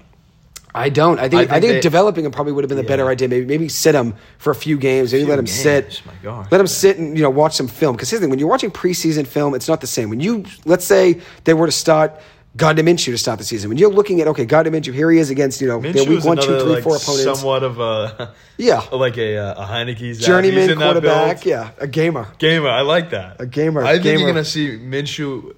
If and when inevitably he's gonna have to get in there. This guy's gonna get hit. He's gonna have to sit a couple plays out. They're gonna be getting killed. Whatever. Yeah. He's gonna get in some games, and the offense is gonna look better with him. Yeah, And then he's gonna take over and start, and and then it's gonna be drama. And you don't need to do that to Richardson right out of the gate. Especially when that team's not going to be good. That team's going to really So- struggle. I think the Colts will be the worst in the NFL this Exactly. year. If the team's not going to be good with Joe Montana, like just you don't need to rush the kid in there. I think they'll be the second worst team. I think the Cardinals are going to really be bad, but I'd say the Colts. could be right. But that's the thing, though. I think I would have sat um even for four games, let's say, where you can say, okay, here's Gardner Minshew playing these NFL teams weeks one through four. Watch some film. This is us watching live film. Teams adjusting mid game. It's really hard just to throw them in there week one and just say go. Oh, throw 'em to Especially when he had a 53% completion percentage last year at Florida. Let me get his stats open here from from his Florida days, which I, I have mean, them already. nobody hardly knew about him until he, at the combine. He's you know Yeah, in running college, circles around people. a lot of Giants fans wanted him in the draft, so I knew about him just because everybody was buying into hype of you know before Daniel Jones really took a step up last year. Everyone was saying, okay, we're gonna have a top pick in the bought into 2023 draft. Hype too. Yeah, everybody wanted Anthony Richardson. That was a Giants fan on Twitter, and ends up going you know fourth overall. But his last year at Florida, 2,500 passing yards. Really only started one season, 53% completion 53% completion. That's 53% completion horrendous. percentage, 17 touchdowns, nine picks. 97 rushes for 713 yards and nine rushing touchdowns. So combined between passing and rushing, 26 touchdowns and 2,500 passing yards. That's Give me Malik Cunningham. Get- Malik Cunningham was my boy in college. I'm a big Malik guy. Uh, but I'm not as high on Anthony Richardson. I just think that situation's not great. Does have a top running back in Jonathan Taylor. We'll see what happens there. Oh, he's he He might be gone. Hopefully Miami. That would be a great landing spot for him. too, kinda. Uh, and then Michael Pittman, you know, is wide receiver one. But uh, it's not really a great uh, situation. Pierce. Yeah, Pierce too. Alec Ritter's Pierce, boy. good over the middle. Yeah, you're right. He's good over the middle. Uh, so this this is our one through thirty-two. So now we'll talk lightly backup quarterbacks. Just we'll run through Yeah, them yeah, really just- quick. Uh, where we'd have guys standing. Yeah, maybe just shine a light on a couple Yeah. guys that you like. We'll just go quick. Yeah. Uh, you want to start off? You can give them. I mean, I can- talked you a little bit. I like can Zappe. I, I would put Zappe at 17th if he was starting. Yep. Um, I have Mike White. I would put him in the same ballpark, around 17th if he was starting. Uh, although he hasn't been able to hold up. What else? Has had some electric most moments. of these other guys, I would say, if they were to start, are probably 28th or worse. Yeah, and you can run through them. I'm going to run through mine really quick. so you can just right, run let them. Just say you got, What you I know, got? this Ridder, guy. Ridder this 25, um, Skylar Thompson 26. Maybe, Okay. maybe inch him up. I mean, he did. Skylar Thompson's kinda solid, dude. Jameis Winston 24, Zach Wilson 30th, Sam Darnold 27th, Andy Dalton. I think he would be at 26. Tyrod Taylor 28.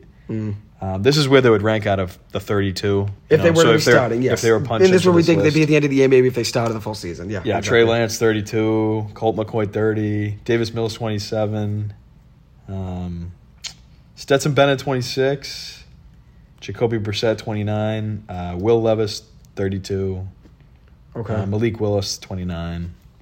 okay. Yeah, I mean, most of these guys are their backups are a reason. Yeah, I. I would agree with the Will Levis situation being 32. Um, I'd say Sam Darnold is the best backup quarterback. I would have him at 14 if he were to be a starter. I think Sam Darnold, if he was at San Francisco 49ers system, ridiculously high. In that San Francisco 49ers system, you give him an offensive line which he's never had, you That give is him an offensive coordinator he's never had, high. and you give him an offensive system he's never had, and you give him a good team all around him with great weapons. That's something Sam Darnold's You know never had. and because he's not stability. and stability. He's never had stability. Carolina, none.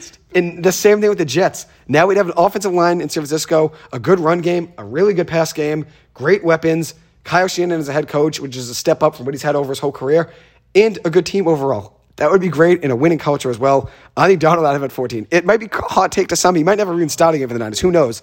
If Brock Purdy ends up being the quarterback you think he's going to be, probably never start for a So game. here's what like I have, game I have there. But Tua at 14. I would say a lot of the same things. QB friendly system, but Tua is much better than. okay, so at 14 on my list is Matt Stafford.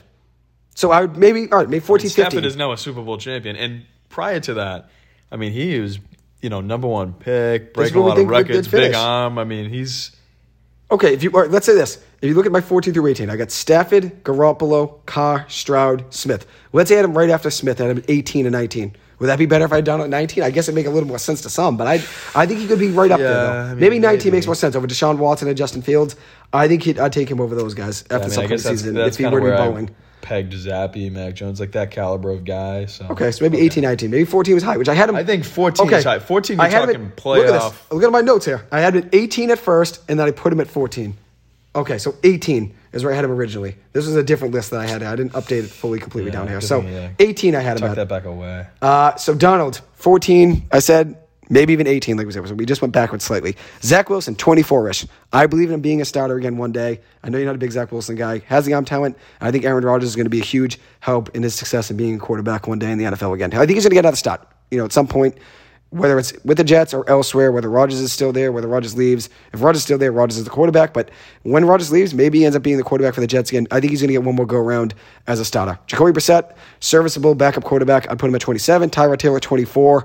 Andy Dalton, at 27. Jameis Winston at 24. Teddy Bridgewater, at 29. Tyler Huntley at 28. Skylar Thompson at 24. I like him, like you said. I think both of us uh, do like Skylar Thompson. Trevor Siemian at 28. I've always liked Trevor Siemian. I think he's a very respectable uh, backup quarterback. Mike White, 29. Honestly, probably A too a low. too say right, 25. All right, I'll change it. 25. We have seen him win some games. We've seen him ball too. I mean, he's had some iconic moments. I'll put him at 25. Uh, Davis Mills, 28. That's kind of too low to some degree too. I think Davis Mills maybe 26. I like Davis Mills too. I, I think he 26 might some games in the, this year. Yeah, I think he might too. If Stroud were to get hurt, or maybe Stroud is tough stretch, which I would hope not. But if Stroud does go down, I mean, that's what you do. If a backup quarterback struggles, maybe let them sit back a If the second, take a back seat. The team is like Not anywhere know, near where they need to be one in ten, you might consider sitting him down. Yeah, not to get him hurt. Davis Mills, I know me and you big fan of him going into last season. Uh, I do like Davis Mills. Uh, Drew Lock, 28. That's probably too. That's probably high in some people's eyes. I think Drew Lock has the on talent. I think Drew Lock would be. I didn't put uh, Minshew, did I? Uh, Minshew, I just kind of listed now when we were just mentioning because I was just thinking about uh, Anthony Richardson. Uh, not many people probably have Drew Lock probably above 30, 28. I don't know. It's not really that high, anyways. Gardner Minshew, 27 to 28 ish range. Clayton Tune of Arizona. I think I would put Minshew around twenty. Minshew at I, 20. I think Minshew Heinicke are very comparable. okay. I would say. I like Heinicke more, so maybe I have to put him at twenty-one. Let me see where I'd have Gardner Minshew. I don't know, like 26 ish, 25 range, maybe. Like Mac Jones, Sam Howell range, somewhere around the Desmond Ritter range, 24, maybe. Somewhere around there, maybe. I Minshew's guess got some experience. He's won some games. I mean, He has. No, he's he's made some big plays too over his career.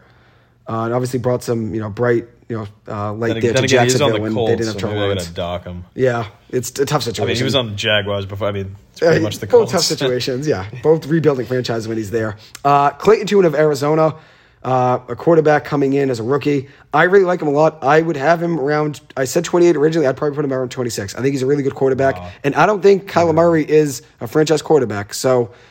I don't know if they're going to move off from Kyler Murray ever, which maybe he'll call, you know, and say he wants to be, you know, traded at some point. But Clayton Tune, I think, could be a good project of a quarterback there for Arizona. I'd love to We'll trade see. him to the Oakland A's, right? Yeah, he'd be getting his payday there too.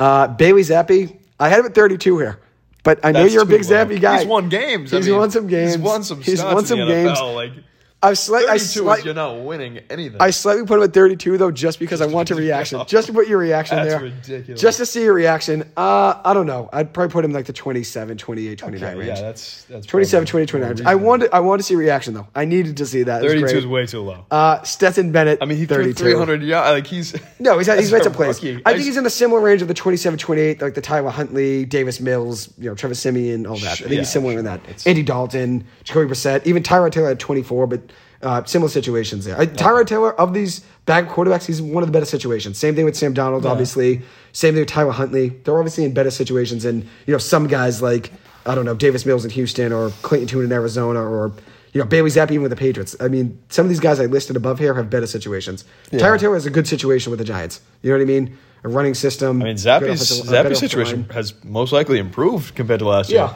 No, he- that's- that's a point, He's yeah. putting up 300 yard games, You're couple right. touchdowns. That's what I'm saying. So he's in a similar situation with some of these other guys. So I'd say 28. Uh, and then Stetson Bennett, 32. Although I, I, like, I like Stetson Bennett. I know me Yeah, and maybe both like Stetson Bennett. Yeah. I'd A say little, little better than Richardson. Yeah, I'd, I'd, put, I'd, put him, I'd put him to put up some stats, you know, with, I with mean, Cooper hey, back to back national championships in college never been done before in the playoff era. I'd put him in. I'd put him in there with uh, like the 31, 32. I think he's also the same style as like a Heinicke, Minshew. Yeah, like a gamer. Run around a little bit, Gamer. gamer. Actually, he's got that's some wheels. that's its own category. Not even a number. It's just Yeah. gamer guess category. Taylor Heinicke. Maybe I fall in love with that style of guy. That's your type It's, of guy. it's yeah. entertainment. At, at the, It I like that style of guy. So you got he's competing. That's in. Bennett, Bailey Zappe, Taylor Heinicke, Gardner Minshew, Mike White, Mike White's in uh, and then the other guy we just named. Uh, oh boy, Skylar Thompson. All very similar quarterbacks. Yes, just go in and they just definitely ball Sky. when they get the chance. All backup quarterbacks no one has any expectations for, and they go in and make plays. You know, Right. so I mean, I if they were agree. built like Josh Allen, they would be Josh Allen. Exactly. I think he's got that a little bit of yes, that style. I would agree with you there. Uh, and then Trey Lance, I I don't know, probably What is it? 30, th- 29, 30, He, 31. he might range. not belong in the league. He might be a Nikhil He's not a Harry. starter, like, no. He's not going to play now behind Dak. So I'd put him like 31, 32 range. Uh, Trey ready to be starting. You know what though? I, I'll say this in the He doesn't run, I'll though. give him a chance at some point. Which you were saying this the other day. Yes. there, you give know? him more of a chance than most people would. I think they moved off him way too quick. Yeah. What the I mean, heck's they wrong with traded up him all those picks, three first and a third. insane. It- and you you trade him away at his, you know, the trough of value. Like Yeah. all the worst news Just coming out. He's rounder. third on the depth chart. He's coming off injury. Like Just you're trading him fourth at his lowest low. Buy buy high, sell low. the Yeah. San Fran way. I would agree with you. Uh, that's just the way it goes. But they got Darnold there too. I like Darnold's situation. Uh, one last thing. We're going to do this really quick. Uh, speed round here. Most overrated quarterback, most underrated quarterback. I said most overrated being Josh I Allen. didn't do mine. Yeah. Uh, who would you say? I know Kyler Murray is obviously one that's very overrated in the NFL in today's day. Most I know you've never- overrated. You've never been a big Uh, you know. I, I think Rogers. Rodgers? E- easy to say Okay. most overrated for me. Because I think overrated different I got him ways. outside my top 10. Different ways. Like I think Josh Allen, most people have in top three. I have him at eighth. Josh, uh, Aaron Rodgers, most people have in top five. You have, have him at eleven. I mean, so I would- I would- overrated where most people see them. I, Most I hot take that. would be to say that Mahomes is overrated. He ain't. He And, isn't. and I he think isn't. I know he's the best, but I think the He's the best, but still could be slightly overrated. I, think- still don't see it, but I know what you. People I, think he's Tom Brady. I don't know. He's not okay. there yet. I get what you're saying to some degree. The but I top still tier has dropped. I don't think he's overrated. since then. But yeah, he's great. He's great. But it, when he does make a play, though, ESPN's all it is Rodgers. My answer is Rodgers. Easily Okay. the most overrated. I think Mahomes is so much better than Rodgers. Okay, I think I get you there. His career's better. Everything's better. I Been to three that. Super Bowls. Rodgers hasn't even sniffed the second appearance. I get you there. Uh, And then most underrated. mine's Jared Goff. Maybe, I, Daniel Jones, Jared Goff. I'm thinking. I think Heinicke for me. Maybe I got Purdy Heinicke? up there, but I think Heinicke. Heinicke. Okay, I If, respect if he it. doesn't count as a starter, I guess Purdy. okay, I I, think Purdy's pretty good. I think Although one guy- people people are hyping him now. Yeah. maybe not. One guy people starting to hype is Kenny Pickett. He's kind of he's underrated still right now, but five series in the playoffs in in uh, not playoffs in the preseason, the Steelers scored five touchdowns in those 5 series. 13 of 15 passing, 199 yards, two touchdowns. He's a guy that's underrated right now, uh, and still is going to be underrated probably even midway through the season. But he's a guy that could definitely uh, surprise people, uh, especially with where people stand with him right now. I have him at 22 or 21, 21, Thank you. But I think he's a guy that's an underrated pick there. Uh, not most underrated. I think he's an underrated guy of that you know lower echelon of guys that I mentioned. Because I think the most underrated of my top guys, Jared Goff, Daniel Jones. I think those are the two there. But I think Pickett is a guy that's here to keep your eye on to be an underrated pick Who else? to make I a mean, step up. Here's the thing: quarterbacks get talked about so much in this day and age that it's like, are any of these guys underrated? I'm trying to think of someone who doesn't get talked about. You're right. I mean Heinicke is like- kind of a guy, I guess. If you were to Heinicke, start, yeah. Uh, yeah, I respect that. Um, I mean, even a guy like Kirk Cousins, you could have said back in the day he was underrated, but he's like Even going into last year, Now he's he's on Netflix yeah. and everything. It's like insane. These guys just get so much spotlight. They do. Uh, now, one last thing. Who takes the biggest step up, biggest step down? I'll do mine quick. I think the biggest step step up, Trevor Lawrence. I think he's going to get him the conversation this year with being the best in the NFL with Trevor, uh, with Joe Burrow and Yeah. Patrick Mahomes. I'm on board with that. That's my pick too. I think Okay. Lawrence, big step up. okay, and then step down. Geno Smith is my step down. I don't think he repeats his he repeats his success from last year. Uh, and that's not a crazy step down. I'm not saying like he's going to you know only throw 15 touchdowns this year, but I think where he was last year throwing 30 touchdowns and having a 70% completion percentage, I don't think he does that this year. And I don't think he gets them, you know, back to the playoffs because they were a playoff team last year, correct? I don't think he gets them back there this year. step down. Step down. Well, I don't think the Chiefs are winning the Super Bowl, so can I say Mahomes step down? No, that's that's a tough one. Yeah, That's a tough one. No, it's, he's still gonna be great. He's gonna be great. Uh, hmm. I'm gonna go with with Geno there, but with that being said, though, still think you know still is a good year. I just don't think he's gonna be repeating success. I think he throws 20, 20 to 22, 23 touchdowns this year rather than you know 30 like last year. I don't know. Biggest regression. I guess G- Geno's is kind of easy picking. Geno's a good one to pick. Brock Purdy, I think he even takes a slight Purdy. regression, and not being a crazy regression. I still think the Niners going to be a top team in the NFL. I just don't think he's going to be you know completely always making the right decision always every single play, which I, it's kind of easy to do that though in that system. I think he What takes a were- how many step how many Purdy. touchdowns did Cousins throw last year? Let me look here. I got Minnesota. Cousins threw 29 touchdowns, 14 picks, 4,500 passing yards. Uh. Now he adds in Jordan Addison as well to that offense. I'd say Cousins. Okay. that's my pick. Cousins? Okay. I think regression. I think paper tiger. Okay. I respect that. All right. We'll see how it goes. Uh, but hey, Mike, that will conclude this episode. Uh, I know we did have you know, one more thing we want to mention in here. We did have a fan throw in um, picks, which I'm just going to list them really quick. We don't even have time to, to, to, break it down. We got Mahomes at one, Allen at two, Burrow at three, Cousins at four, Tua at five, Jalen Hurts at six, Lamar Jackson at seven, Dak at eight, Lamar at nine, uh, Trevor Lawrence at nine, excuse me, and then Brock Purdy at 10. Uh, I actually, the one, two, three solid. It just, I like the two of five. Brock Purdy at 10, though, not as high on Brock Purdy as, as that, uh, unfortunately. But um, Trevor um, Lawrence got to be higher in that list in my eyes. I'm nine. liking, uh, you know, this list is a bunch of playoff guys. I like it. All right, respect it. Uh, anyways, and I do like Tua to make a step up this year. So Trevor Tua at five, we'll see. I think the Dolphins win that division. So, uh, anyways, Mike, thank you so much. Always a pleasure. Can have you on again in another episode to do uh, division yeah. rankings uh, this upcoming week and you know win loss team you know, predictions. predictions. Exactly, team predictions. So, thank you, Mike. Always a pleasure. Sports guru Mike Hurley. Here he is. Always a pleasure. It's good. Good little talk. Thank you, Mike. Much appreciated. Appreciate it, guys. Thank you for listening. Let me know your thoughts, whether or not you agree with our takes or whatnot. As I said, we did this basically thinking where these quarterbacks are going to be at the end of the season. So there's going to be a lot of hot takes, especially if you see where I have Daniel Jones right now. I have Daniel Jones as the fifth best quarterback in the NFL at the end of this upcoming season. These are hot takes just to see where we think guys are going to progress by the end of this upcoming season. And when I did these rankings, same thing with Mike, what I really like to look at is their situation. So offensive line, offensive system, their weapons, who they have a wide receiver, running back. I take all that into account. I take into account how they performed last year and the past couple seasons overall. And then I take into account whether or not I think they're going to take a step up. Whether or not that's because they have a better wide receiver or they were progressing last year, making better decisions, just like Daniel Jones. Daniel Jones increased his completion percentage each of the last four seasons. So each year in the NFL, he's gotten better and better completion percentage wise 62%, 62.5%, 64.3%, and then 66.7% last season, which was ninth best in the NFL. Got better each and every year with that. And then also had the lowest interception rate in the NFL last season. And now I see him adding in even more speed threats with Parris Campbell, Jalin Hyatt. Hopefully, Wan'Dale Robinson's fully healthy for this upcoming season. Cole Beasley will be a great security blanket for Daniel Jones. Hopefully, he makes the roster. And then you also add in the fact that Daniel Jones was actually one of the best quarterbacks in the NFL last season. On pass attempts, there were 20 plus yards downfield. Second highest rating in the NFL passer rating on passes that were 20 plus yards downfield. So I take all that into account situations, whether it's offensive line, the playbook, and the head coach. And then you also take in weapons and you take into account where they were last year and how they performed, whether it's, you know, how they were doing passing wise, rushing wise, decision making. We take that all into account when we do these rankings. So let us know what you think. And obviously, there's going to be some hot takes along the way. So not everyone's going to agree with everything we have in there, but we did for fun. Hopefully, you guys enjoyed it. One thing we did notice in this episode, especially at the end, was Mike Hurley does have a type of quarterback he's a fan of. That's that gamer quarterback, the backup quarterback that nobody really expects anything out of. They step in and they try to perform and make plays when nobody expects them to. And that includes guys guys like Stetson Bennett, he's a guy that's getting counted out already. That's a guy Mike liked a lot in college. That guy that, you know, had to move up all the way from the bottom of the depth chart to the top over his college career, then won two national championships. Bailey Zappe, a backup quarterback for the Patriots last year, stepped in and made some plays.